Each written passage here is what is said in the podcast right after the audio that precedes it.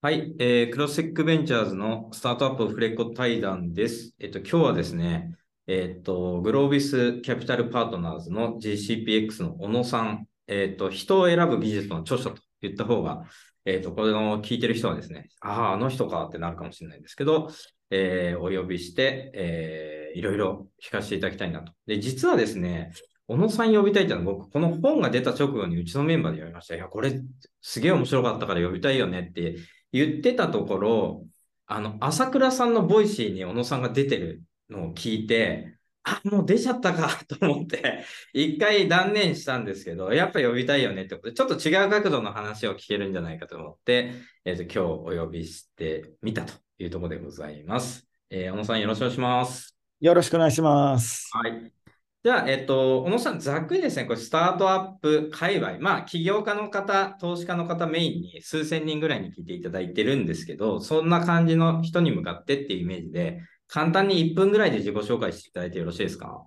はい、あの小野武彦と申します。今、えー、ご案内いただきましたように、グロービスキャピタル、今3年、えー、過ぎたところなんですけども、あのー、まあ、GCP の方では、えー、投資した後ですね、えー、投資後の我々のあの投資先の会社様たちの、まあ、特にその経営陣の皆様と一緒にですね、えー、グロースを作っていくお手伝いをしています。で具体的には、やっぱりその今回の本の、えー、内容に関わるんですけれども、やっぱりそのスタートアップで非常にあの重要でかつ難しいのが組織を作っていくというところで、えー、やっぱりその、えー、2つに分かれるんですけど、1つはやっぱリーダーシップをしっかり高めていくっていう力と、あともう一つはその組織全体の、まあ、よもやまあいろいろとやっていくというところを2つ、あの、JCP の X チームと一緒にやっています。で、まあ、私の背景としては、あの、バックグラウンドは、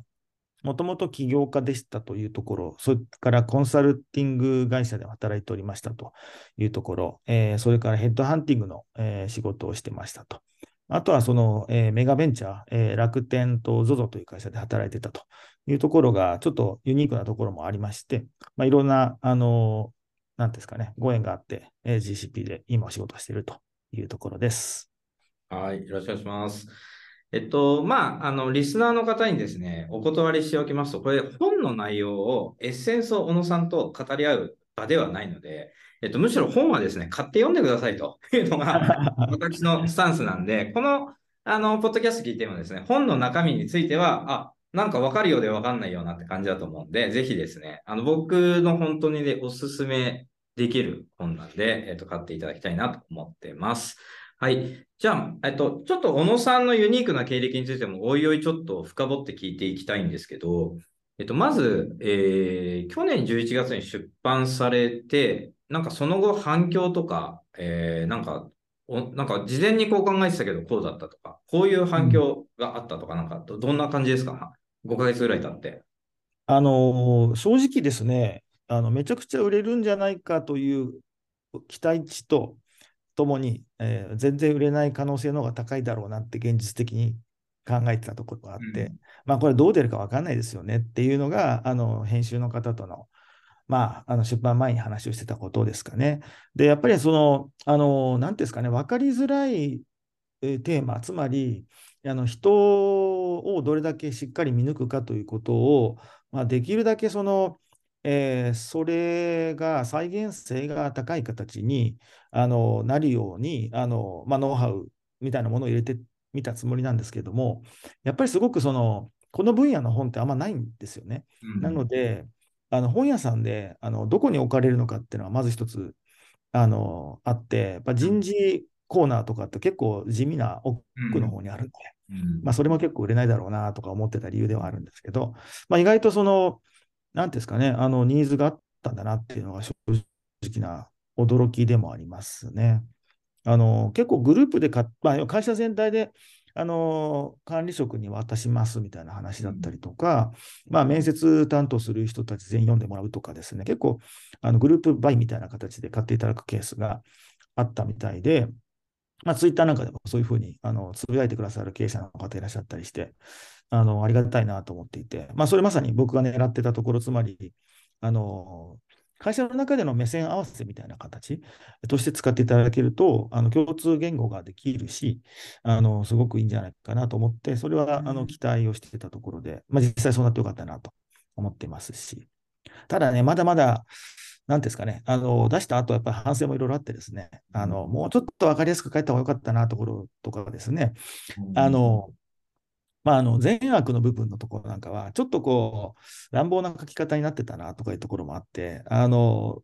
ややあの皆さんの反応を見ると、ちょっとこう、ま、うん、なんでしょうね、曲解されてるとか、えー、意図が伝わってないのかもななんて思ってる局面もあったりとかはしましたね。うん、なるほど。まあ、でも、まあ、まあ、確かに人によるかもしれないですね。私も実際の経営経験を一応15年ぐらいやってるので、そこの中から実体験をもとにフィルター通してみると、ああって思ったりはするんですけど、あの、あまりそういう経験がなく読むと、少しデフォルメして捉えちゃうかもしれないですね。そうです、そうです。なんかそういう、はい、過度にそういう目線で見始めちゃったりとかする可能性は確かにあるかもしれないですよね。うん。まあ、ちょっと僕の悪い癖で、少しあのエンターテインメント性を狙っちゃったりとかするんで、ややちょっと大げさなあの説明をしたりとかするところが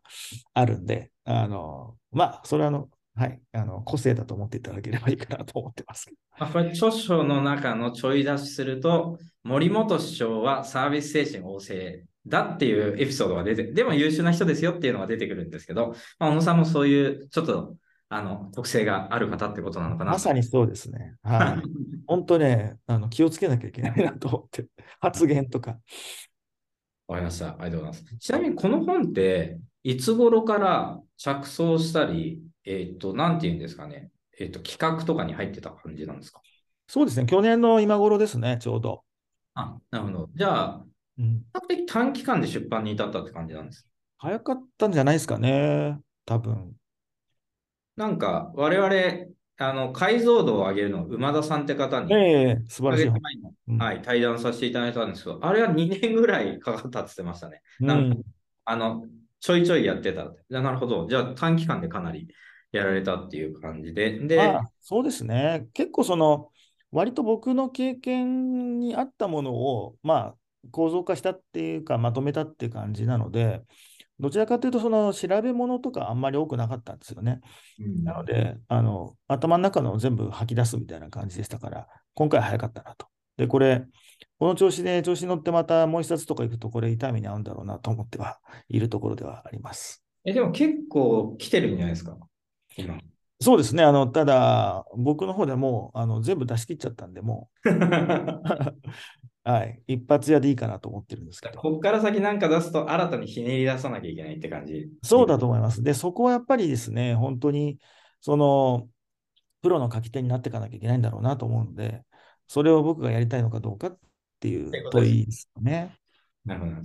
わかりました。ちなみに今回は、えっ、ー、と、へ、なんか出版社の方から話があったのか、自分で持ち込んだのかでいうと、どっちなんですか？これですね、あの、両方なんですよ。あの、実は、あの、順番で言うとですね、朝倉祐介さん、先ほどポッドキャストで出た、え出させていただいて、彼、まあ、あの、もう10年来の親友なんですね。うん、で、それから、あの、経営競争基盤の、あの、塩野さんというパートナーがいらっしゃるんですけど、はい、この2人から全然違うところで違うタイミングでやたらこう、てめえ本出せみたいな話で、うん、すごいプッシュかけられてて、うん、で、あの、まあ、そうかねと思って、お二人からですね、出版社いろいろと紹介していただいたんですよ。うん、で、あの、その時の企画はまたちょっと違った企画だったんですよ、実は。で、あの、まとまらず。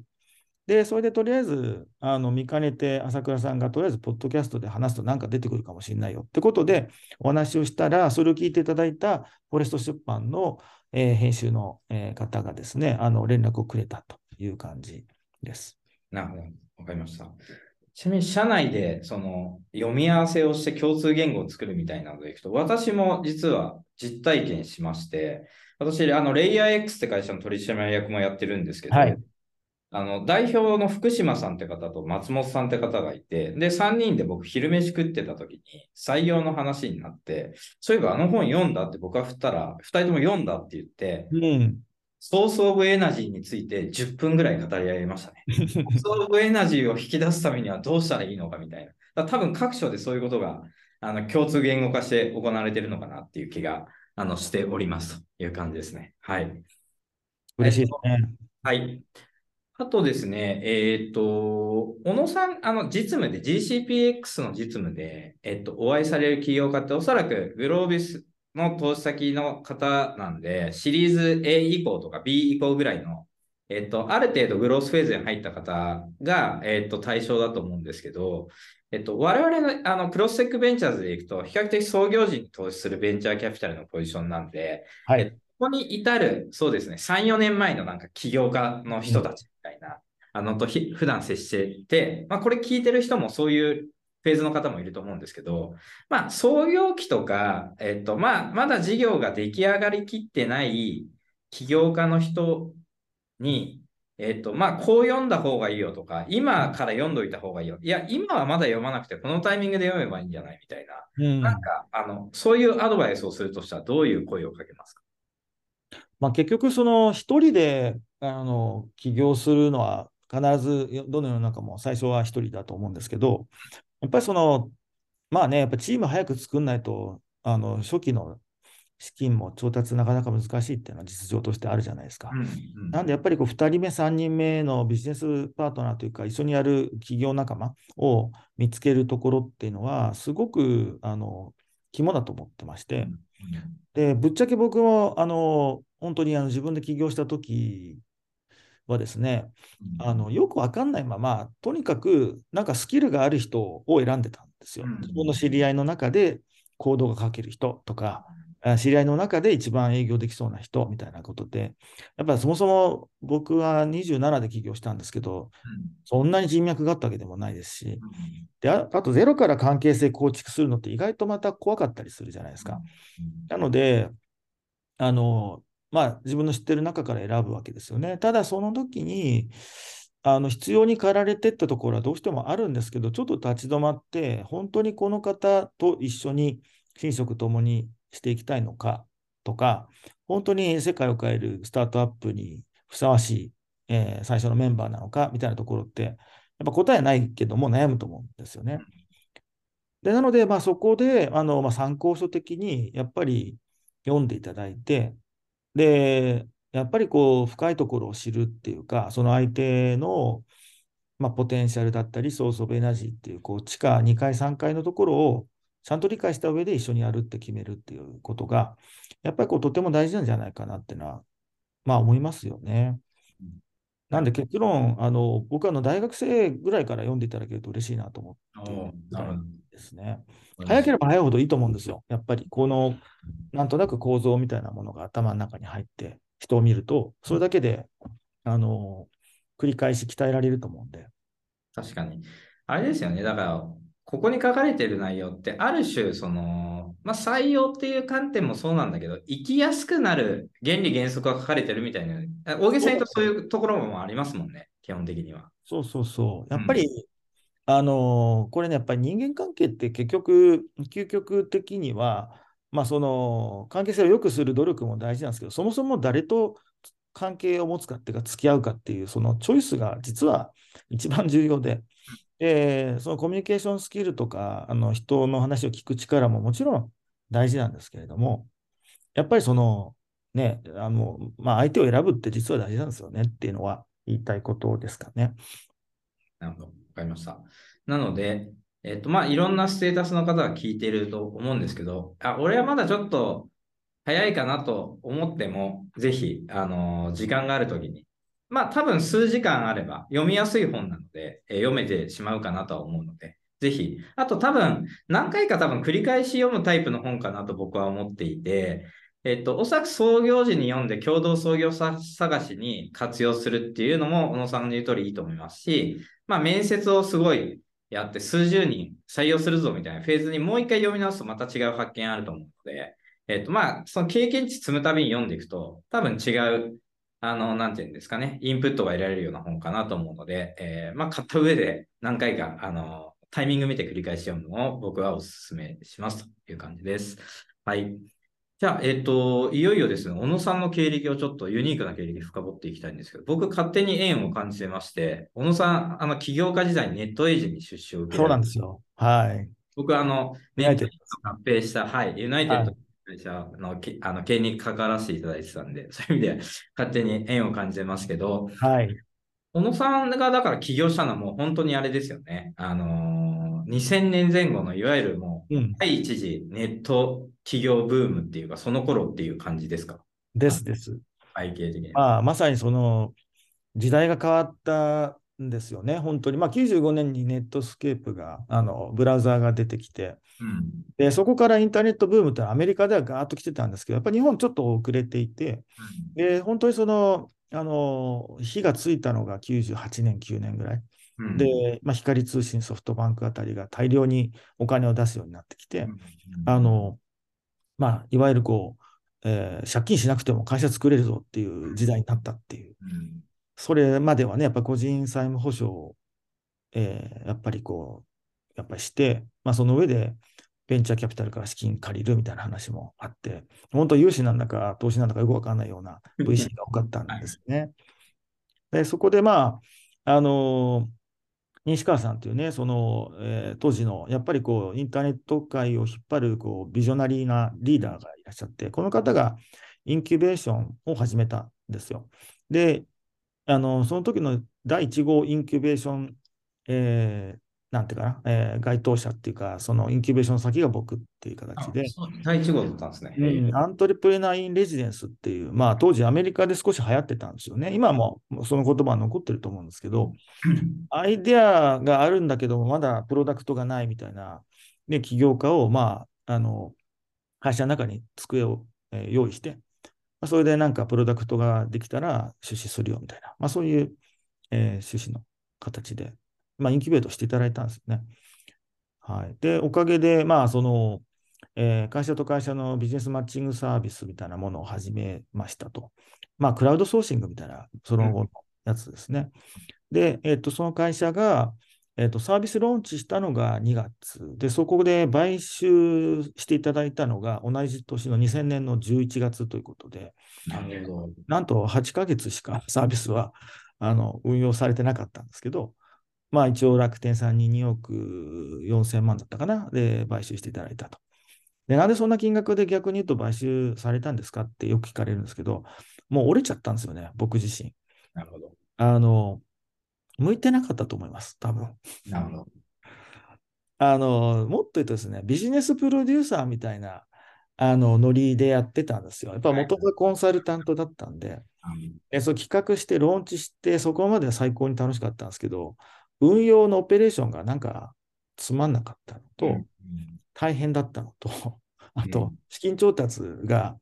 えっと、まあ、マーケットが総崩れになりまして、今よりもひどい、あの、ナスダックの下落がありまして、で、それまで話してた、えーまあ、2億円のあの投資がほぼ決まってたんですけど、えーなかったことにしてくれって話になって、でもそこからもうなんかこう、あのバーンが尽きて、これはもうまずいな、死ぬな、みたいな感じのタイミングで、もうこれはもう一発逆転、買収してもらう方がいいかもな。まあ僕ら20代後半、みんな若かったんで、うんあの、まあちょっと、なんか中小企業をずっとやり続けるのもそんなキャリアじゃないしっていうので、メンバーも折れてきちゃってですね。うんみんなハイスペックメンバーばっかだったんですよ。全員アクセンチャーっていう。あの。俺がバカなんじゃないかっていうですね、まあ、アクセンチャー出身者で5人最初集めてはいやったんですよね。で、それが良くも悪くも、うん、なんですかね、みんなあの何でも仕事、他にも見つかるあの高学歴、こう、まあ、ある種こう優秀な人たちだったんで、なんかこう、瓦解しちゃったんですよ、チームが。なるほど。はい。で、それはでも逆に言うと、こんなにあの大量のハイスペックコンサル集団があの買収できるんだったら買収したいっていうふうになった側面もあったので、まあ、三木谷さんからすると、まあ、安い買い物だなと思って買ったんじゃないかなっていうふうに思います。まあでも、だから8回とかだともう本当にジェットコースターみたいな感じですよねジェッ。トコースターでしたね。いや、あの、もう絶頂期はですね、これはもう俺もうすげえことになるなと思って、もう、あ 本当なんか、あの、新しいオフィス見に行ったりとかしてね、いや、100人ぐらい入るとこ必要だよな、みたいな。なんか、男のロマンでしたね。なんか、オフィス見学とか、最高楽しかったけど。この頃にあれですもんね、ちょうど上場してったのは、サイバーエージェントとかですもんね。そうです、そうです。サイバーの、まあ、サイバーは僕、残念ながら人をそこまで存じ上げてなかったんですけど、ただね、やっぱこの時期、ネットエイジに出入りしてた方々、まあ、その後のグリーンの社長の田中さんもそうですし、山田慎太郎さんもそうだし、うん。メルカリの。うん。まあ、大物がね、本当に、あと、まあ、 mixi 笠原さんも投資先、あと、ヤフーの今社長の小沢さんのうん。 Bizseek って会社も、えーまあ、みんななんか本当にその狭いクラスターで、えー結構今の、えーレジェンドになってる起業家がたくさんいたホットスポットって感じでしたね、当時の。ちなみに当時ベンチャーキャピタルっていうの自体限られてたと思うんですけど、ネットエイジ以外は存在したんですか？いやいや、やっぱりその老舗のね、はいジャフコさんとか、あとジャイク日本アジア投資さん、この2つが結構大手で、あと日清キャピタルさんとか、そういう日本系のところももちろん大和さんとかありましたし、あの、いっぱいあったんですよ。で、あとはまあ光通信さんがかなりやられてました。それから、まあ、あのヤフーソフトバンクグループですよね。まあそのあたりは、あの、出資を積極的にされたと思いますよね。うん VC として独立系で本当にやっぱり、えーやってたのが、新興独立系でやっぱりグロービスが当時まだ1号ファンドだったと思うんですけど、えーグロービスキャピタル、それから、そっか、でも赤尾田さんもその時からやってらっしゃってたと思うし、いろいろいらっしゃいましたね。あと、価格コムの社長をやられた秋田さん、か当時 ICP っていうあはいはい。VC をやられてましたし。なるほど。わかりました。ありがとうございます。で、その後あれですね。まあ、これはですね、本読め、読んでくださいって感じなんですけど、小野さんが楽天にジョインされて、えっ、と、まあ、サッカー球団の経営かかったり、あの、ベンチャーの経営かかられたみたいな流れの中で、その後、えっ、と、かなりスキップすると思うんですけど、エゴゼンター社に、えっ、と、たどり着いて、まあ、この本を書くきっかけとなったようなですね、まあ、ある種、えっ、と、エグゼクティブの採用のプロとか組織のプロっていう道に一歩踏み出していくっていう感じになっていくと思うんですけど、まあ、これ書籍でもあの触れられてたことだと思うんですけど、まあ、いわゆる起業家、もしくは経営者から、えっ、と、この、あの、まあ、ある種、プロフェッショナルの世界ですね、エゴゼンター社に、えっ、と、ジョインしよう、あの、人のプロとか組織のプロになっていくっていうのは、これはなんかどのタイミングでどういう動機とか出会いがあったっていう感じなんですか？そうですね。これ、あの、結構話すと長くなっちゃうんですけど、まあ、僕自身、あの、30代半ばの時に、本当に結構、あの、キャリアの迷子になっちゃったんですよね。で、あのまあ、やっぱり20代で、あの、先ほど言ったジェットコースターみたいな刺激的な経験をしましたと。でね、起業ってちょっと麻薬みたいなところがあって、で、一回やっぱその自分で株を持って、オーナーシップを持って、会社を作ると、やっぱなんか人の会社で働くのって難しくなるんじゃないかなと思ってますと。なんかこう、その中で、ただ一方で、僕自身が前もう一回その起業するかというと、先ほど言ったような理由で、なんか自分は向いてないんじゃないかと。で、向いてない理由の最大のポイントはですね、秋っぽくて好奇心が旺盛すぎちゃって、あの、いろいろやりたくなっちゃうんですよね。なので、シングルプロダクトの事業にコミットできるっていう感覚がなかったんですよね。で、それで、ま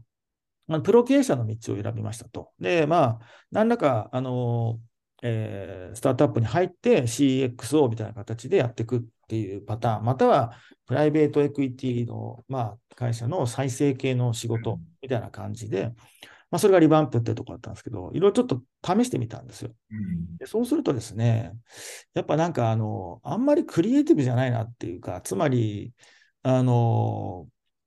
まあ、やっぱりなんかオペレーションをやっぱり遂行するだけって、それはそれで、あのつまんないんですよ。さっきみたいな僕の人間性的に。やっぱどうしてもなんか新しい発想とか新しい事業とかクリエイティブなことしたいみたいな感じなんで、本当になんかまあ、あの、一時期ちょっと、マジでなんか広告代理店とかに行った方がいいんじゃないかなとか思ったりとか。クリエイティブディレクターを目指すみたいな。いや、そうそうそうそう。なんか今の GO の三浦さんみたいなポジションをちょっとイメージしてたこともあったりとか、まあ、ライフスタイル的なこともとても好きなんで、とにかくですね、どちらかってましたと。で、えっ、と、ただ根っこの中でやっぱりどっかで、あの、うん、負けたくないというか、他にやっぱり、まあ、ね、そのグリーンの田中さんとかが結構もうソシャゲで大きく当たってみたいな話もあったし、まあ、ぶっちゃけ羨ましいですよね。あいつらあんなに儲けやがってみたいな。俺はなんでこんなに苦しいんだみたいな。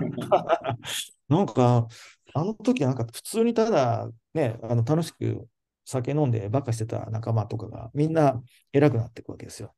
あいかんいかんっていうふうになって、で、どっかでこれなんか自分自身ちゃんと腹くくんなきゃまずいぞと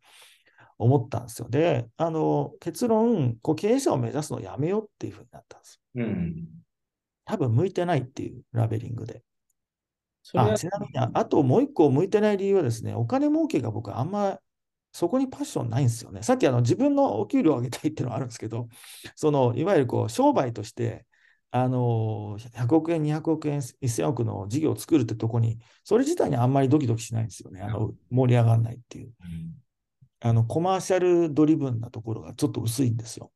それよりはどちらかというと面白いことやりたいっていう方なんで。それでまあ、あの、もう経営者になるという夢は捨てて、えーと、自分が一番向いてそうな食べられることをやろうと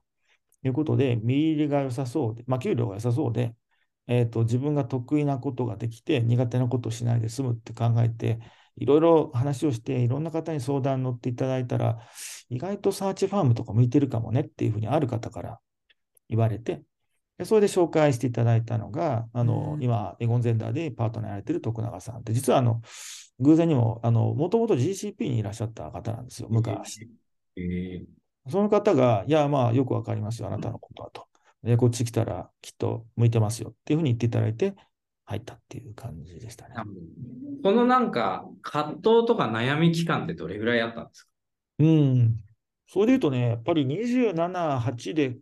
えー、起業して、まあ、ある種失敗をしてっていう感じの時から35までなんで、その間一回あの MBA も行ってるんですよ、僕。で、MBA の間も含めて本当にモラトリアムだったなと思うと、トータルやっぱり、えー、8年、えー、7年、8年はいろんなこと手当たり次第にやってたって感じでしたね。なるほど。なんか決めてからもう迷わず、この道で、えー、っと、うん、腕上げていこうって感じで腹くくれた感じだったんですか？あ、もうそうです。完全そうです。はい。なんで逆に言うと、早い段階でいろいろやりきったっていうのも言えるんですよ。結構僕、転職多いんですけど、あのー、なんかこう、試したって感じでしたね。こっちかな、うん、あっちかなっての。エゴゼンター社は何年いたことになるんですか？トータル、もう約10年ですね。9年8ヶ月みたいな感じです。じゃあ、今までの職歴でいくと一番長い感じですか？ダントツで長いです。なるほど。もうそういうこと2年、3年おきで変わってたような時代が多かったですね。うん、その20代、30代の時は。うん、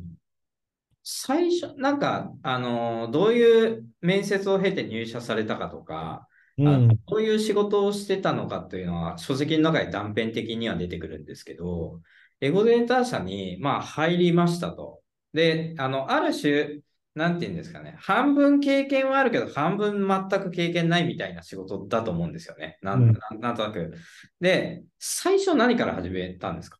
最初はですね、先輩についていくところですよ、やっぱり。うん、あの、どうしてもやっぱりこう、あの、うん、シャドーイングみたいな感じで、まずは先輩についていき、あとそこからほったらかしですね。で、もう自分でやっていく。で、やっぱりその、あの、この世界ですね、やっぱスポーツとちょっと似てるんですよ。あの、これは本にも書いてますし、あの、人を見る目を磨くってことは、結局その、あの、サンプルをたくさん頭の中に、自分の中に取り込む必要があるんですよ。データ食っていかなきゃいけないんですよね。で、やっぱりその、まあ、それこそ AI とかと一緒で、あの、たくさん、あの、いろんな人に会うという形で、インフォメーションを、まあ、それ有形無形のものですけど、自分の体の中にどんどん取り込んでいくっていうのがとても必要で、でそこであのある閾値超えると急にやっぱ賢くなるって AI の世界と同じだと思っていて、あのこの人を見るってところもですね、やっぱりあの突然ですね、つながり始めてくる時があるんですよね。ああ、分かったみたいな感じで。で、これはあの、あのまずありますと。で、なので、あのとにかく先輩から言われたことは、あのもう、あの、なんですかね、その方が、あの、将来、候補者になるか、またはクライアントになるかともかく、もうとにかくたくさんの人、優秀な人に会いましょうっていう、まあ、そういうことでやっていきました、まずは。なるほど。まあ、なんか聞いてると、多分ベンチャーキャピタルの少し徒弟性のプロセスと比較的、まあ、プロの世界っていうのは全部、あの、スペーカラクソーなのかもしれないけど、似てるのかなっていう感じで聞いてて思いましたね。はい。そうですね。はい。はいで、えっ、と、でですね、えっ、と、本の中身、ちらっとですね、触る、あの、ところちょっと聞きたいんですけど、あの、冒頭に、あの、小野さんからちょっと、あの、少し間違って解釈されている部分もあると、イメージクも言う。まあ、だから、多分すごい印象に残る部分だと思うんですよね。やっぱこの本読んでるとってところで。えっと、これ、どういう概念かっていうと、優秀で有害な人っていうのは世の中にいますよと。で、えっと、その人は見た目で明らかに有害とか悪そうなやつってことではないですよというようなことが、まあ、平たく言うと書かれているんですけど、えっと、この本で、まあ、こういう概念をしっかり世の中に伝えた方がいいなと思ったのは、なんか、あのどどういう考えで、比較的その、あの、コアな部分の一つに、こういう概念を盛り込んだんですか？その、まあ、なんていうんですかね、人を、まあ、選ぶといったときに、まあ、その優劣の話だけだと、どうしても、あの、この本そのものの意味合いがですね、ちょっと浅くなるなっていうのがまず一つあったんですよね。で、僕ならではのポイントであるとすると、まあ、ぶっちゃけあのオーナー企業で働いてましたんで、うん。楽天とかはい ZOZO とか、あの、あのおお二方がどうのこうのということではなくて、やっぱオーナー企業とかスタートアップっていうとですね、やっぱりあの、ある種こう戦争みたいな、まあ、アナロジーとしてのですね、あのこう平時じゃないという言い方かな、うんまあ、そういう状況がすごくあるわけですよね。あのとてもプレッシプレッシャーがかかかりますと。うんあのでそうするとあの、僕が見てきたのは、本当に別に悪人なわけでも全くないし、もともとはすごく普段はいい人なんですけれども、そういうこう、えーとてもプレッシャーがかかる、えーテンパってる状態の時に、あのめちゃくちゃ嫌なことをしてくる人ってやっぱいるんですよね、社内で。はい。で、そういうことを、やっぱりこう、いかに、あの、まずはその、えー構造として落とし込むかってところで、あの、まあ、シンプルなうんマス、4マスにして、まあ、説説明を試みましたと。うんでね、あのまあ、ちょっとあの説明が甘かったなと思ってるところがあるのはですね、うん。あの有害っていうとあの、見たことない人はですね、特にその上層部にいたことがない人は、いや、なんていうんですかね、あの世の中にやっぱり悪いやつがいるんだなとかね、あのうん。表面的にその、あの見たことない人ほど、そのんでっかい会社でなんかお金をなんかたらふくこうかつ使ってなんかよろしくやってるやつらがいっぱいいるんだなみたいな、こううん。いわゆるなんていうか、着服系だったりとか、あとまあ単純にハラスメント系の話とかをイメージされてるんですけど、そういうのじゃないんですよ。あの、そういうのじゃなくて、あの、めちゃくちゃテンパった時に、やっぱりこう他の、うん、横並びの別の同僚を貶めようとするとかね、それで比較的にその、例えば A の部署の売り上げを B の部署により、あの例えばあるようにあのうまく説明をするとか、まあ、あるじゃないですか、社内の会議とか、うん経営会議で、あのどこかを攻撃するみたいな話とかね。うんまあ、表立ってやらないにしても、あのまあ、非常にその、えー評判悪い評判を流すとか、あまあ、いろんなこうポリティカルな動きっていうのはあったりとかするんですよね。そういうものであったりとか、あとは単純に売り上げが足りないとか、えー時間が足りないといったときに、まあ、相当なあのプレッシャーを部下にかけて、まあ、その部下が倒れてもあのぶっ殺、まあ、ぶっ殺すぞぐらいの勢いで、まあ、あのまあ、やれよみたいな話をやるっていうね、あのそういうところもあるかもしれませんし、なので、あのちょっとですね、まあ、あのそういうこうスタートアップ的な、あのちょっと平時じゃない状態の会社で働いたことのない人は、ややちょっとイメージがあの違うのかなっていうふうな気もしましたね。うん、まあ、確かにそうですね。ちなみに僕とかで行くと、えっ、と、すごいイメージがあの湧いて共感するんですけど、この優秀で有害な人が、仮に僕と小野さんが共通理解をしていて、そういう人であるという優秀で有害な人っていうのはいたとして、これっていうのは、なんか経験によって変わるのかどうかっていうのは、ちょっと、まあ基本は変わらないっていうのが論旨だと思うんですけど、えっと、そこはちょっと深掘って聞いてみたいなっていうことで、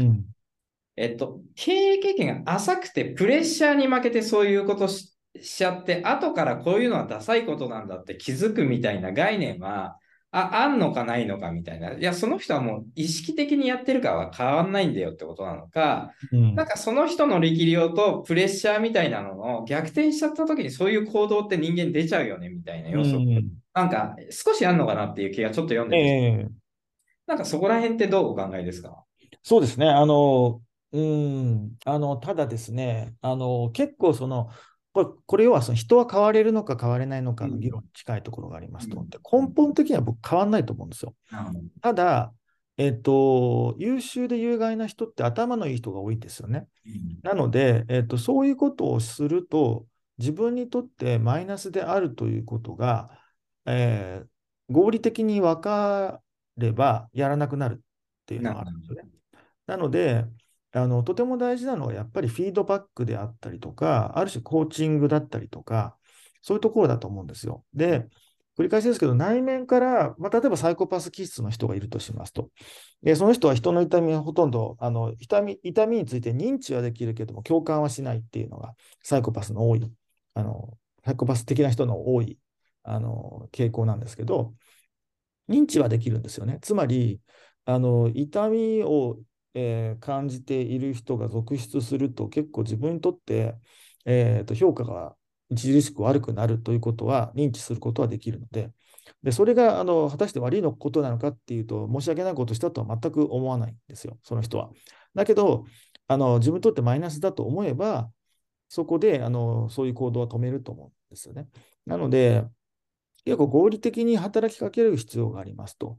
で、え大事なのはやっぱりそのフィードバックカルチャーだと思っていて、やっぱりこう集団として、あのまあ、ワンオンワンなのか、あのまあ、チームなのか、リーダーシップチームがやっぱり全体を目配せをして、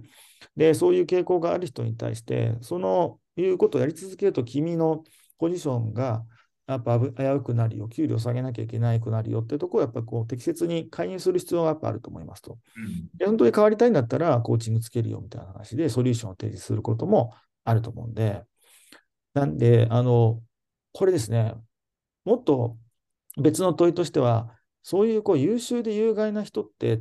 取るべきじゃないんじゃないかというのは、一般論イエスなんですよ。うんなんだ。けど、果たしてスタートアップの場合どうなんだってのは、実はまた違った味わい深い話がありまして、ぶっちゃけ僕はね、取ってもいいと思ってるんですよ。なるほど。急成長したいんだったら。うん。なんでこう、えー分かった上で、まあ、毒り毒を飲み込むというかですね、そういうこともあってよくて、ただこういうタイプの人は、まあ、結果出すんで、うん。あのそこにこう、なんていうんですかね、活路を見出すってことも、これお勧めしてるわけじゃないけど、あってもおかしくないなとは思うんですよね。なんでこう、よりあのスタートアップコミュニティに向けたあのこの本の解釈としては、えーと、優秀で有害な人って世の中いますと。で、間違って、あのでも採用するとき大体ですね、有害だと分かんないんですよ、こういう人って。なので、優秀な人を取ってみたら、実は有害だったってことがほぼ多くて、でそれをその見見出して、えーしまった、てか、図らずも自分の会社に入ってしまった場合に、その人を排除するべきかというと、単純にそんな簡単な話でもないんじゃないかっていう話ですかね。なるほど、なるほど。よくわかります。まあだから、とはいえ、後から分かっちゃったときに、えっと、まず、社長、まあ仮に CEO の立場だとしたら、まずそれを自覚しなきゃいけないってことですね。そうです、そうです。はい。自覚した上でフィードバックを適切にして、本人の合理性と、まあ、会社のなんか利害みたいのをちょっと一致させるコミュニケーションを取って、少し抑制させるコミュニケーションを取んなきゃいけないっていう。そういうことですよね。な感じね。うん、なんで、こう、合理的に活用しましょうって感じですかね。あと会社によってその肩書きと役割って全然違うんで、これもなんと一言じゃ小野さんも言えないと思うんですけど、僕の感覚でいくと、今の話でいくと、いわゆる執行役員レイヤーにはいてもいいけど、COO とかだときついなっていう感覚は、さすがに COO がそういう感じだときついのかなっていう感じあるんですよ。そそういうのって何かあります？うん、きついですよ。ただ、えっと、エッセンスは、ひょっとしたら起業家って全員持ってるかもしれないです。なるほど、なるほど。あのいやいや、あの、ちょっとこれはあの問題発言かな。どうだろうな。ただ、すべての人間のそれはグラうん、グラデーションだっていう話ですよね。そうです、そうです。あの、01じゃないですよ。あるかないかじゃないですよ。うんうんうん、なんで、こう、有害というのをもう少し紐解くと、すごくリーダーシップってそもそも有害でもあるんですよね。なぜかっていうと、やっぱこう、決断をしなきゃいけない仕事じゃないですか。で、やっぱり大きなプレッシャーを背負って、えー、戦う仕事じゃないですか。で、そういう人ってやっぱり、あんまりこう、いろんな人の痛みを感じすぎちゃうと、あの、適性としては苦しくなっちゃうと思うんですよね。起業家の仕事をやるのが。うん、なので、どっかで、あの、そういう感情、人の感情とか痛みについて、割と鈍感な人っていうのは、あの、リーダーに向いてるところってのは一方であるんですよね。わかります。えっとですね、の問題ですね、うん。ちょっと、あの、盛り上がりすぎまして、前半戦のですね、時間がそろそろあの来てしまって、まあ、小野さんの今のですね、仕事もちょっと聞きたいんですけど、ちょっと後半に回させていただいて、前半戦はこれで一旦、すげえ面白かったですっていう感じですね。はい。じゃあ、小野さん、前半ありがとうございました。どうもありがとうございます。